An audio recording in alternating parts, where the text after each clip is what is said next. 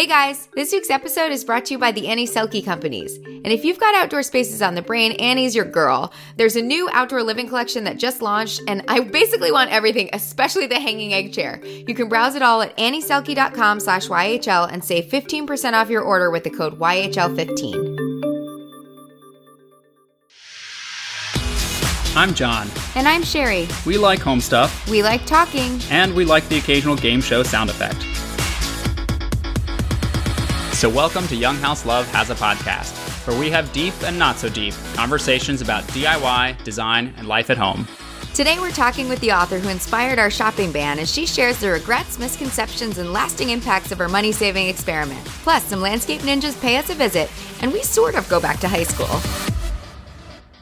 I would say there's lots of things to be excited about this time of year. I mean, Mother's Day was yesterday. Happy belated Mother's Day to all the moms. Ooh, ooh. At time of recording this, it has not yet been Mother's no. Day. So I will assume that when I listen to this in the future, I will have been pampered and bestowed upon all the things I love, like family time and a breakfast. We will see if that assumption is true. I just want like a breakfast with everyone and family time. Well, and one of the things that we're excited about, you know, with the weather being warm and everything blooming, is that we finally got to see the payoff of a lot of the landscaping that we had done last fall. If you guys remember back in episode eighty-six, we talked about how last fall we bit the bullet and had our backyard professionally landscaped. And if you'll remember, we didn't have it done because we don't like to dig. We had it done because if they dig in the plants, they guarantee them for two years. So things that we could plant in the ground and then die the next season or the next year that wouldn't be warranted, if they do it, we get warranties for two solid years. Yes. And a lot of these plants were things we had tried before and they had died. So yeah. we really wanted it to be on somebody else. We talked about in that episode how we had like six hundred dollars worth of holly bushes go kaput on us like right after the warranty ended. And so we basically just sunk six hundred dollars that we never got back. Right. That was just buying them from the nursery and planting them ourselves. So doing this new program with the nursery, we're like, they plant it, they deal with it if it dies, and you don't even have to dig it up and bring it back and show them it's dead. You call them on the phone, and they come out, and they look at it, and they like take the vital signs. I imagine a little briefcase with like a... Um, you're, you're picturing like an old-timey doctor. Exactly. Like a little um, pulse taker, or they take this, his blood pressure. You mean a stethoscope? A stethoscope. There we go. You guys can tell I was a doctor in a former life because I know all the terms.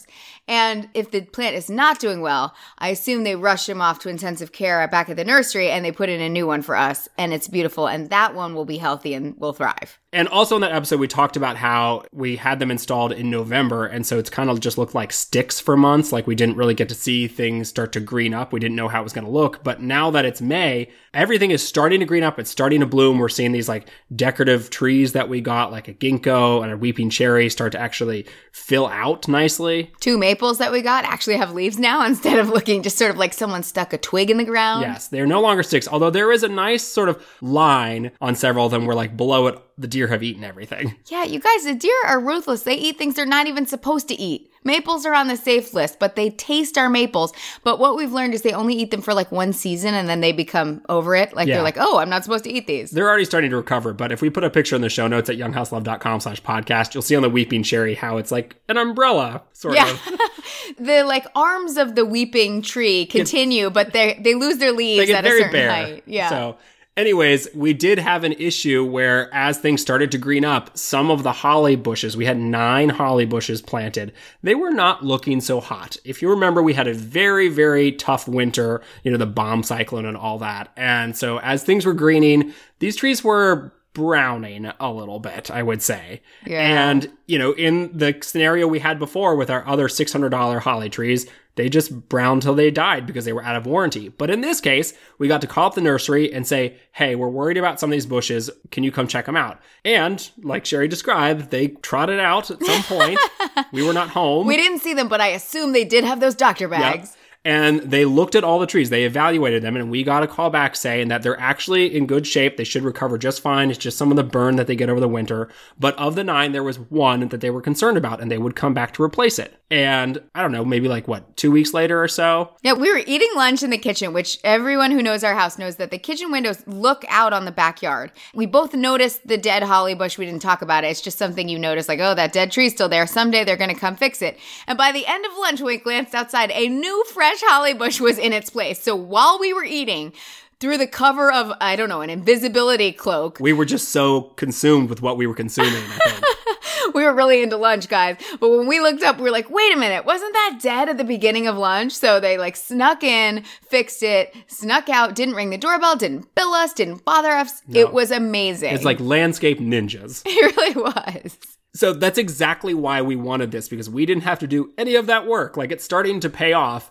And we also, after that, had like six other smaller shrubs. I don't even remember what they were, but they remain sticks. Yeah, they were sticks when they went in, and they never got leaves. No, they never de-sticked themselves. So we called them and said, I don't know if the deer are eating them or if the bomb cyclone just froze them. And they were like, don't even worry about it. And they actually gave us choices of other varieties we could pick in case the deer were, in fact, eating them.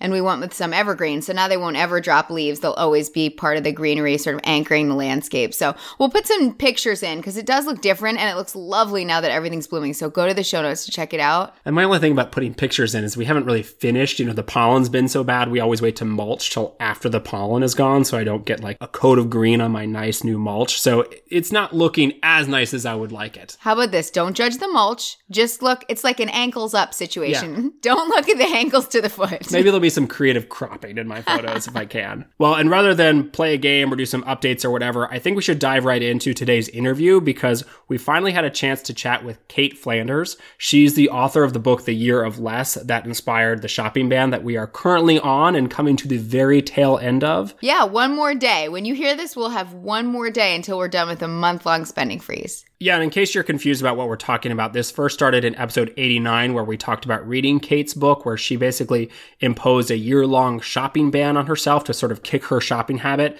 And then more recently in episode ninety-three, Sharon and I talked about how we were challenging ourselves to a month-long version of this. But if you haven't heard all those, no need to panic, because we will cover some of those basics in our talk with Cait. And also, since it's been a few years since that year of less that she documented in her book, we'll ask Cait about sort of the lasting impacts of having done the shopping ban. You know, she did it for a second year. What did she change, and how has that really benefited her moving forward?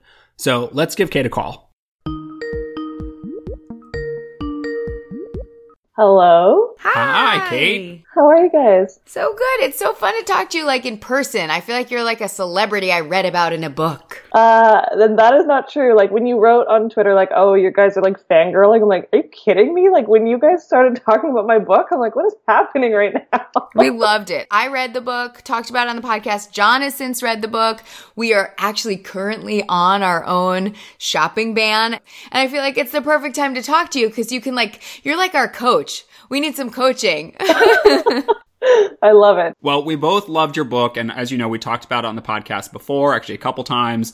But I figured for folks who have not heard those discussions or forgot them, maybe we could start off by you giving a quick refresher for everyone about your year of less, sort of why you embarked on it and what some of the parameters were. Yeah. Okay. So I started blogging back in two thousand eleven. And the reason I did that was because I was maxed out with close to thirty thousand dollars of consumer debt. So it wasn't student loans. It wasn't anything else. else. Like I just straight up was always someone who basically spent more than I earned, and I swiped for a lot of it. So I paid off my debt in two years and I would set this goal like every month that I was debt free of, I want to save twenty percent of my income. The problem was that I didn't really have an actual goal for that. Like there was no no reason I was saving twenty percent. It wasn't for a specific thing or purpose. And so what I found was that I just was going right back to spending basically everything. And then I had this conversation with my sister, who's only twenty years old, and I'm twenty-nine at the time. She makes this comment like, oh, she spent five hundred dollars on something or other. And I'm like, oh, what are you doing? Like, you should be saving your money. Like, don't be spending it all. And she goes, yeah, yeah, but like I save twenty percent of my income, so I can do whatever I want with the rest. The words out of my mouth were, yeah, but like you live at home. Do you really need eighty percent of your income, or could you live on less? And And I don't know like what anyone else in my family said after that. I don't know what my sister said. All of a sudden, I'm just sitting there in my own head being like, whoa, like, why have I never given myself that advice? Or like, why have I never asked that question of myself? Like, do I need ninety-five percent of my income, or could I be living on less than that? That's when I wrote the rules for the shopping ban. So you basically were not in a situation where you had hit rock bottom with shopping and this was a sudden change. This was something you had sort of been progressing towards for months, but this was, I guess, a big kick in the pants to take to the next level. Yeah, exactly. It's interesting too, because again, people have that thought like you have to hit rock bottom in order to create change. And something I'm realizing about myself is that that's not true. I think that what has to happen is we have to get uncomfortable. And then once you're finally uncomfortable with it, then you create change. That's really helpful for me to hear, because I had some hesitations about uh, the benefits of us going on this month-long ban, because I felt like we were in pretty good shape. But Sherry kept encouraging me that like we can still do better. Yeah, I think that we still are like, oh my gosh, we just throw stuff in the Amazon cart and we throw stuff in the actual Target cart. But when I look around, it's like, okay, I have like five cabinets full of decor stuff that I rotate out, but I have my favorites. And so the stuff in the cabinet eventually ends up in the yard sale, and it makes me feel like if I'm still filling my cart with this decor stuff, I'm going to just have new favorites and I'm going to yard sale the old stuff, and it's this vicious cycle. So I like to keep myself accountable and say like, no, I'm not going to just donate a bunch of stuff in my house and then refill it. Like I want to feel like I'm actually moving towards less, not just like on the hamster wheel of less, more, less, more, less, more. Yeah, that's so interesting too. So for me, the entire goal was to spend less, to save more money. And I just threw it out there. I'm like, I want to become a more mindful consumer, just having more awareness about the things that I am buying and bringing into my home. Sometimes I really wish that I had called it something different in the moment. Maybe that couldn't have happened. But now when I talk about the shopping ban, what I really wish I had called it was more of like a browsing ban. So it's not that you're spending nothing. It's not that you're spending zero dollars. My rules were I was obviously allowed to buy things like groceries, um, put gas in my car, toiletries, like when you run out of them though. So not like stockpiling stuff, but buying it when you run out of it. And I was allowed to buy gifts for others because I was like, this is about me. It's not about affecting other people. The list of things I was not allowed to buy, no clothes, no shoes, books, which was hard for me. Um, things were around the house. Oh, and then the takeout coffee. No takeout coffee. Oh, and I was actually, I was allowed to go to restaurants. A lot of people have questions about that. Like, yes, I was allowed to go to restaurants. And if something absolutely came up, and it did a couple times that year, like if something came up, I was allowed to go buy it. Um, that happened with me with a pair of jeans. I had one pair of jeans that I think most women can relate to this. Like it, they ripped in the inner thigh. Yep. And like, you can only patch that so much before it's just not going to work. I like step on a stool and I'm like, there it is. The rip. You're like, and these ones are done. And we're done. But the biggest thing I changed that year, the biggest sort of habit I changed, was I just wasn't allowed to browse. I really like that idea that it's about shopping with a purpose, or, you know, being mindful, because one suggestion I had for Sherry when we were trying to formulate our rules, I, I said, like, maybe we just always have to go with a list. Like Sherry's really big into lists. I'm not very good at lists, but I thought maybe if we had to walk into a store with a list and we were only able to get those things, that might be a nice parameter. Sherry said that was not enough restriction, so we... we I think it sounds like at home you could make a list of things. Like, I want a pillow and I want a chandelier. And like, we want this to be dramatic to reset some habits. We don't want it to be like what we were already doing because we made the rules fit our actual yeah, life. You can't just add like, I want a fun new outfit to your list and then it counts. Totally. Did you find any rule harder to keep than you expected? Really, for me, it was books. And that would be so different for everyone. I think like writing your list of rules will be totally personal because personal finance is personal. Like we all spend money on different things. Basically, from the time I got my first credit card, I became someone who ordered books online all the time. So the minute I heard of a book that sounded interesting, I was basically on Amazon or whatever site was cheapest and like added it to the shopping cart. I would just find something else to add because back then it was like, get it up to twenty-five dollars to get the free shipping. And I would probably do that like once a week. So that means that once a week, I was having to not do that. And that was a really hard habit to change. I think that's like the, the thing that was hard is that it was a habit. It was something I did a lot and then I had to change it. Yeah, the funny thing I'm thinking about while we're talking about this is this reminds me a lot of John's like removing Facebook from his life, which is a totally different non-financial thing, but it was like a time suck for him. And so when John was trying to cut himself off from the Facebook thing, it wasn't necessarily just like there are better things I can do than Facebook. It was having to get really uncomfortable with the amount of time he was spending doing that and wanting wanting to spend the time doing something more productive or connecting with his family or something, not like staring at the phone, you know? Oh, I do. And also because I got rid of Facebook a couple of years ago. Um, and I'm having these thoughts now quite a bit with Twitter, where it's just the same thing of um, I'm feeling uncomfortable when I check it. I typically feel almost like anxiety when I check Twitter now. So I've actually logged out of Twitter about a week ago, and every day still find myself like clicking over to it. And then I'm like, oh, I'm logged out. Oh, I don't do that. Okay, so what am I going to do instead? That's so funny. It's like enough resistance just to stop the habit. I totally get that. Yeah. Did you ever cheat or like slip up on something that you regretted? Yeah, I mean, I found that I had a couple of small, like almost slips. I started the challenge in July, and in September, I went through a breakup. And I found myself almost slipping because I started browsing quite a bit then. And it was really eye-opening for me because I had never really identified as an emotional shopper or someone who used like retail therapy. Um, I found myself browsing a lot. There was even a day where I added something to a shopping cart, but it was hundreds of dollars. And then I looked at the number. I'm like, okay, I'm not buying that thing. Like, I'm not going to break the shopping ban.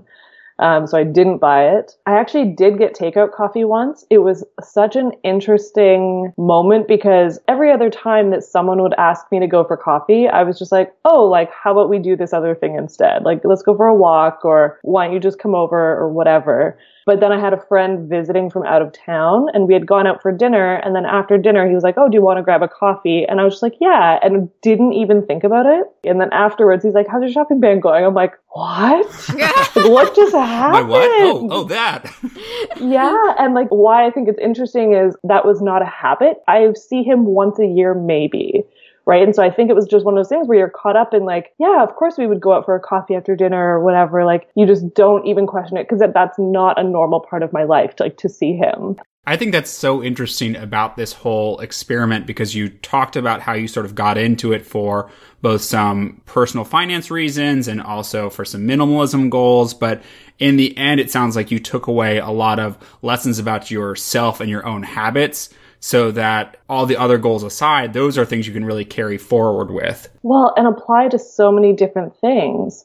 Like, I'm very open in the book about the fact that I started drinking when I was quite young. I quit drinking when I was twenty-seven. And to me now, it's really not that surprising that when I couldn't drink, I then replaced that with shopping. And so that year, like the year of less, is when I first started to identify that that's even what I was doing. A lot of people actually ask like, oh, okay, so if you're not drinking and you're not spending, like, what do you do when you've had a hard day or when, I don't know, you feel rejected or just something has happened that you don't feel good? And I like wish I had a better answer than this, but I'm like, uh, the answer is that you have to feel the hard feelings. I'm also open in the book about the fact I probably cried that year more than I've cried in a very long time.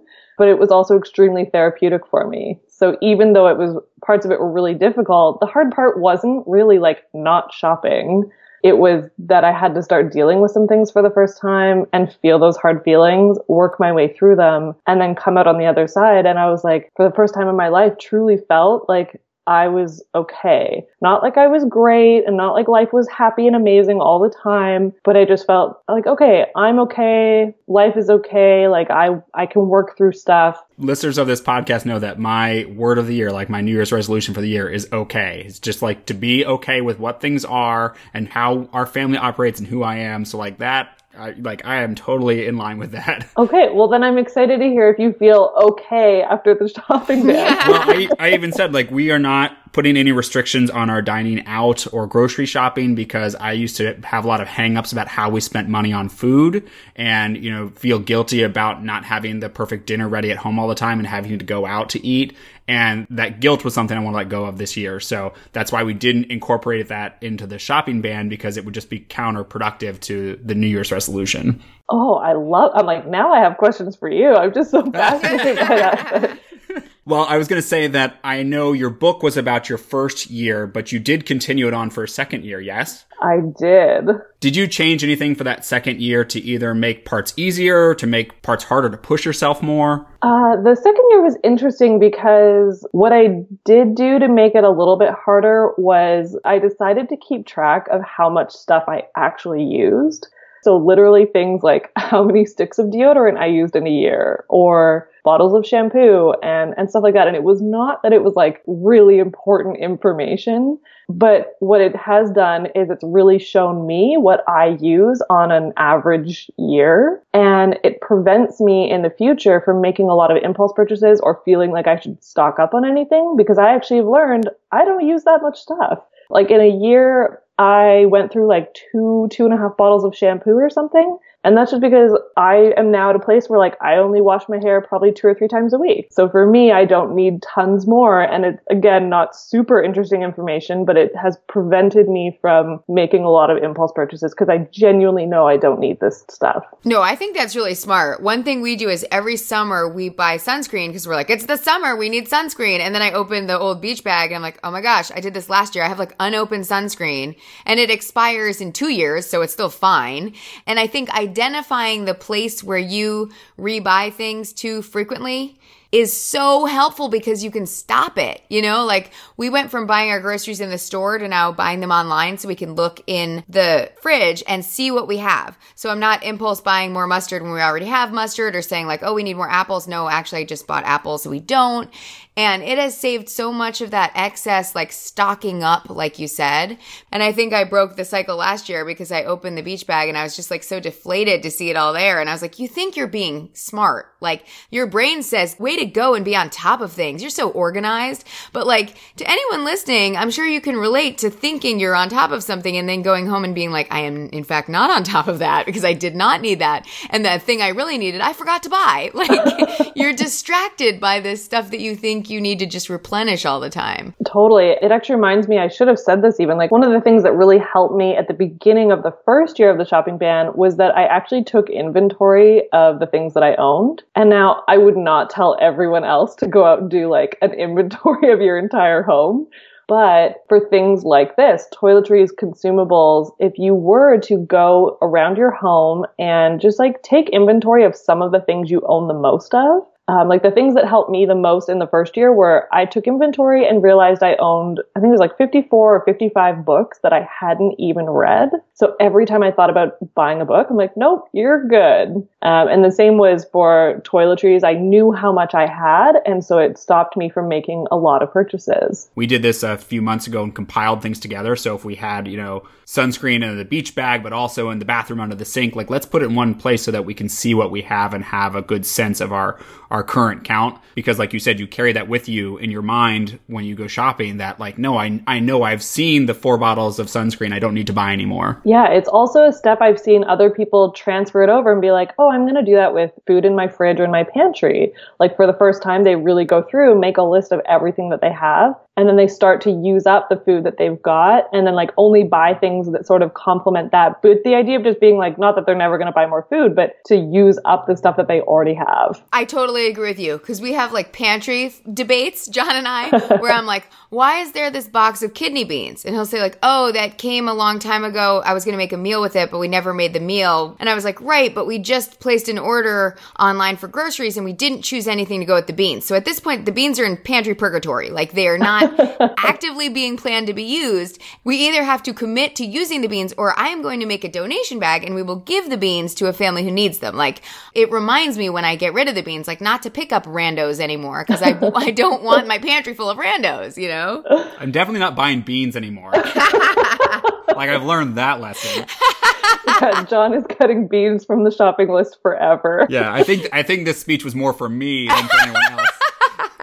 Well, what I wanted to do next with you, Cait, was we asked on Twitter and Facebook uh, for questions from our listeners for you. Oh, cool. So I want to do kind of a rapid fire round for you. Uh, here's the first one. Someone asked, what about hobbies? The person asking had just started sewing and they still wanted to keep, you know, up their sewing habit because it made them happy. Did you have to adjust for any of your hobbies? Um, I don't think that I had anything like that at the time, but now I do. Like to me, as long as you are using the stuff, then buy it. People were curious about how the shopping ban affected your social life. I know you've said that like you still could go out to eat, but did it have any impacts on that? It's actually been really interesting because this is like probably one of the most common questions I get. it didn't really affect it too much. And sometimes I just wonder if we create these stories for ourselves as not an excuse, because that's too strong of a word, but like as one of the reasons maybe why we shouldn't get started. Like we worry so much about what other people are going to think. And I think this is just an example of that. What did happen up front was that some friends were really confused by it. So they thought, again, it was like, oh, I'm not spending any money. So then they like wouldn't invite me out for dinner. And then I would find out all my friends went for dinner. I'm like, whoa, whoa, whoa, whoa. Like, what just happened here? Why didn't I get an invite? And they're like, oh, I thought you couldn't do that. I'm like, no, no, no, no, no. Like, I can absolutely go for dinner if I feel like it. So please invite me. That's so funny. But the bigger thing that changed, I think, is that for me, I noticed how often we, like, as just like a society, at least Western society, we talk about shopping. Like, I was totally oblivious to it. I didn't realize how often we say, like, that thing looks great. Where did you get it? Then you have a conversation. I didn't realize how often those conversations happened until I couldn't add anything to it. You're like, you want to know how much I saved this month? A whole lot of money. Like, you want to know all the things I didn't buy? Like, so it didn't change too much. A lot of people wondered about gifts. Like, did it shift your outlook on what you wanted as a gift from your family or friends, or not at all? Okay, so I will say I thought I was going to, um, especially at Christmas time, because that was the first kind of holiday-ish thing that would come up. So I had this feeling like, oh my gosh, I'm probably going to have a list of like twenty things that I want by then. And then Christmas came and I was just like, you know, the only thing I need right now is a new pair of shoes. And two, like when my birthday came, my dad asked me what I wanted and I was like, I literally need nothing. And he was like, your first year of your shopping ban just ended. Like, you need nothing. I'm like, I'm solid. And even to this day now, like when Christmas time comes around and someone asks me what I want, I'm just like, how do I say, please never buy me a gift again? But some of that comes too from the fact, like, to this point, I've probably donated like at probably around eighty percent of my belongings. And I just know that I don't want stuff unless I'm actually going to use it. So I have like gotten a few gifts, but they're very intentional. Like, it's like, I need this thing. And so my dad will go out and buy that specific thing. Well, when the ban came to an official end, what was the first thing you bought? Um, I bought a tent. That's very specific. New hobby. It's a new hobby. It was. I mean, like towards the end of the shopping ban, I mapped out this huge road trip I wanted to do throughout the States because I'm Canadian. And I also did pick up the hobby of doing overnight backpacking, like hiking trips. So I was like, I need one small, like one person or two person tent. Uh, that's kind of lightweight, and, and that is the first thing I bought. You're like moving from these superficial things to these really living life and being present and being in the moment, and I'm very inspired by you. Oh, thank you. I don't know about the like not superficial. I want to make sure I say things like, I don't think that buying stuff is bad, and I don't think spending money is bad.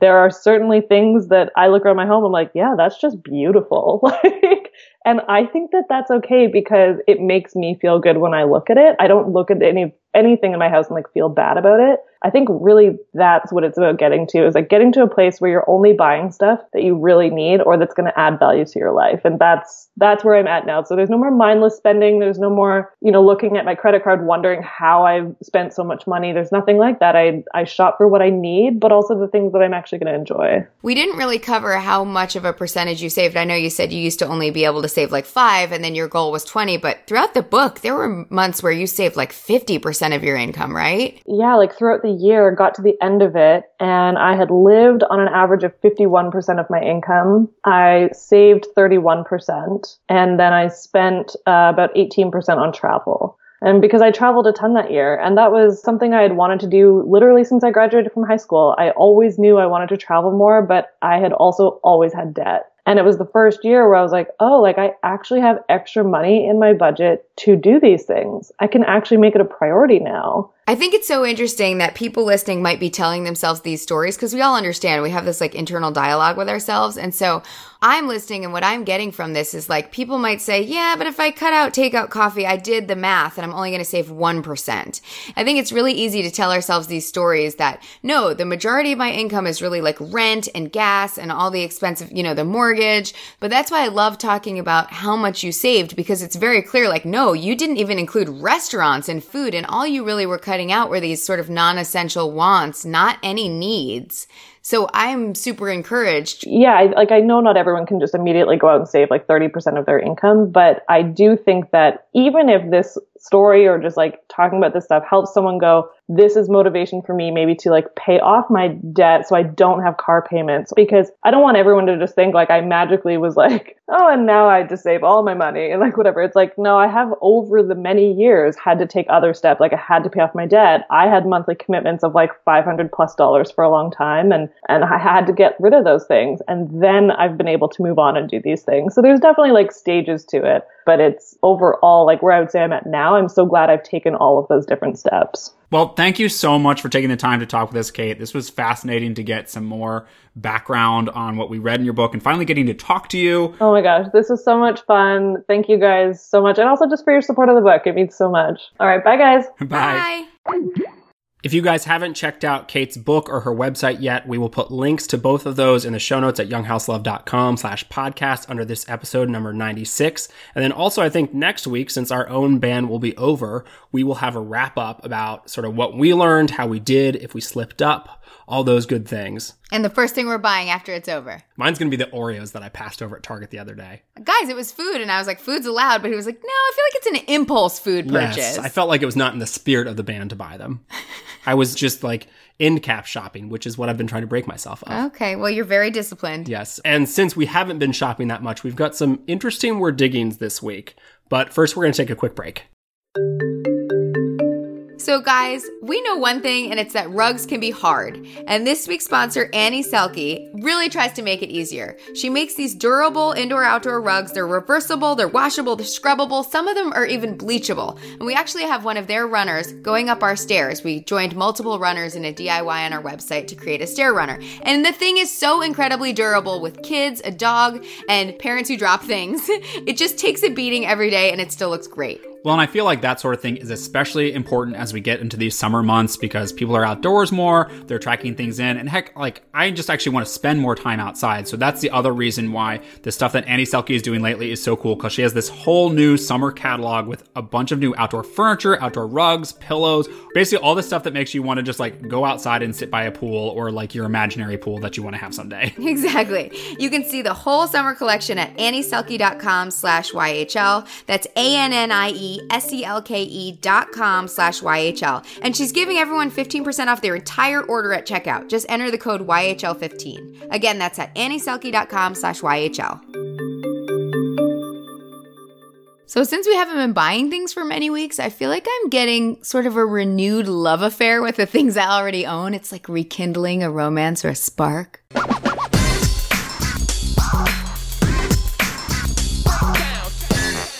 Guys, the romance is with an eyebrow pencil. I was pretty confident going into this that I wouldn't have to do any shopping for cosmetics or makeup or any of the personal care stuff because I generally don't use very much at all. But one thing I do have is not super great eyebrows. And what I used to do is use like an eyeshadow for them because, you know, we we can go over this over and over again. But oh, yeah, I know. I'm very cheap and I like to use things for as many purposes as possible. Like if there's one hundred uses for coconut oil, I have tried all one hundred uses. Like I will try to make things multitask, even when they're not made to multitask, like eyeshadow being on my eyebrows. So I decided to be a grown-up maybe a few months ago and buy an eyebrow pencil. And I actually got this recommendation from two friends. They both had the same ones in their makeup bags. And I was like, okay, different colors, but the same brand and type. And I was like, all right, that made the decision for me. I'm not going to go try a bunch. I'm just going to confidently put it in my cart on Amazon. I'm going to see when it comes, how I feel. Cut the suspense, Petersick. I've got to know. It's great. Okay, so it's called the Brow Stylist Definer by L'Oreal Paris. It has an ultra-fine tip for shaping, pencil, crayon. Oh, I'm reading the Spanish, the French part. It has an ultra-fine tip shaping pencil. That's a lot of words that I don't usually put together. Tip shaping pencil. I mean, the cool thing about it is it's one of those two-sided dealios, so I feel like I'm getting a lot more for my money. You know, I like a bargain. So it's basically got the pencil side that's like a very, very thin crayon, and it winds out, so you have a lot in the barrel, and you just sort of twist it out as you need it. And then the other side has what almost looks like a mascara wand, and what you do is you brush that over after you've penciled your eyebrows, and they go from looking crazy like you're a clown and you just put your eye makeup on to looking like you're a woman with natural eyebrows. A human clown woman. It takes you from clown to woman in one step. So you just kind of brush it on. But anyway, I'm a huge fan of it. It's definitely something when it runs out, I will repurchase it. It has lasted me a while, so I love that about it. It's very easy to use. It's buildable. I don't know if you understand what I mean when I say nope. that. But it means like if I put one little light layer and I brush it and I think it's too light, I can do another light layer and build it up so that I, I don't have to go like immediate Brooke Shields. I can like slowly work up to it. All my brain is doing, I'm not a clown. Not yet a woman. But after I use the brush, I am. No. All I need's this pencil. What's that? I know too many lyrics to this song. I don't know that one. That Britney Spears song. Not a girl, not yet a woman. I don't know any line except I'm oh. not a girl, not yet a woman. I watched the video more than once in college. Guys, John's high school and college crush was Britney Spears, and I forgive him because I'm a loving wife. Speaking of high school, actually, that was a great segue, Sherry. You know I love a segue. You're welcome. This week, I'm digging a series that Sherry and I just binged on T V. It's actually on the channel A and E, and it's called Undercover High. And basically, here's the premise. There was this documentary crew that wanted to find out what life is like in high school today. So they sent seven adults undercover for a semester at a high school in Topeka, Kansas. And I know you're picturing like a middle-aged man sitting at a small desk. It's not what they did. They chose kids that look high school age. Some of them look younger than the students. Yeah. It was amazing. The adults they chose were like between ages like think twenty-two and twenty-six. So they're very young adults and they're very fresh-faced, I should say. It was not like me with a backpack, you know? Right. It was very, very interesting to watch. It was a little bit frightening as well, just because they tackle a lot of the issues, like the real issues that high schoolers face today, from like social media and online bullying to teen pregnancy, drugs, violence. I mean, like the whole gamut hit this high school within the semester that they filmed. And so it was fascinating having the undercover adults sort of report on an experience in real time, because all the kids that they were being filmed with just thought they were regular students. And so they befriended people and were trying to sort of help them out and encourage them to not drop out of school or to come out of their shell. So it was uplifting, at the same time also frightening, just to see how complex it is to be a teenager today. Yes, and how much the phones are tied into their lives. That was the scary part for me. So I feel like if you're a parent, it's interesting. If you just like documentaries of people going undercover, it's super interesting. Like even if we didn't have kids, I would watch this because it's really fun to see like what they find out and the big reveal at the end. And I just thought it was really well done.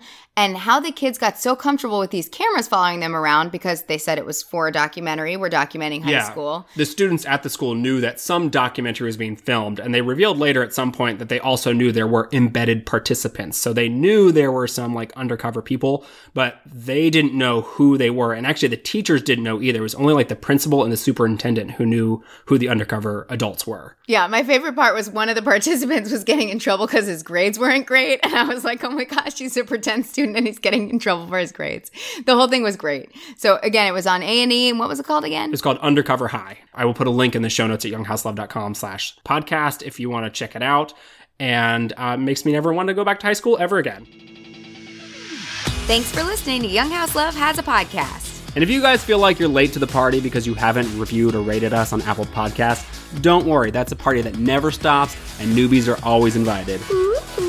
Just find us in your podcast library and scroll down until you see the star icons. It takes one tap to rate us and another few seconds to write a review. It helps new people find our show, and for that, we are very, very grateful. And I'm always grateful when you guys tell us what you do while you listen, like Romani on Instagram, who sometimes plays our podcast at his bakery. Isn't that the sweetest thing? Well, and now I want a cupcake. Don't forget to check out younghouselove.com slash podcast for all the bonus links, photos, and info from this episode. Like the progress in our backyard, including the weird way that the deer have munched our trees. And a link to my eyebrow pencil crayon thing. Later. Bye. There's not a body I could cover with the sunscreen I own. It would not absorb. Like, I have too much sunscreen, even though we're five people who... I like how I, you included the dog in that count. We do. We have a dog. We're four people. We're four people and a chihuahua who I actually don't apply sunscreen to. Yeah, he's, he's he good. He is like a real baby, though.